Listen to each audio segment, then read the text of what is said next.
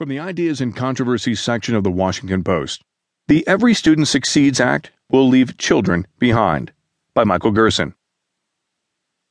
The nation's capital is experiencing something of a thaw in polarization and partisanship, and the largest iceberg that is broken free is the Every Student Succeeds Act, the most consequential education reform in the past 15 years.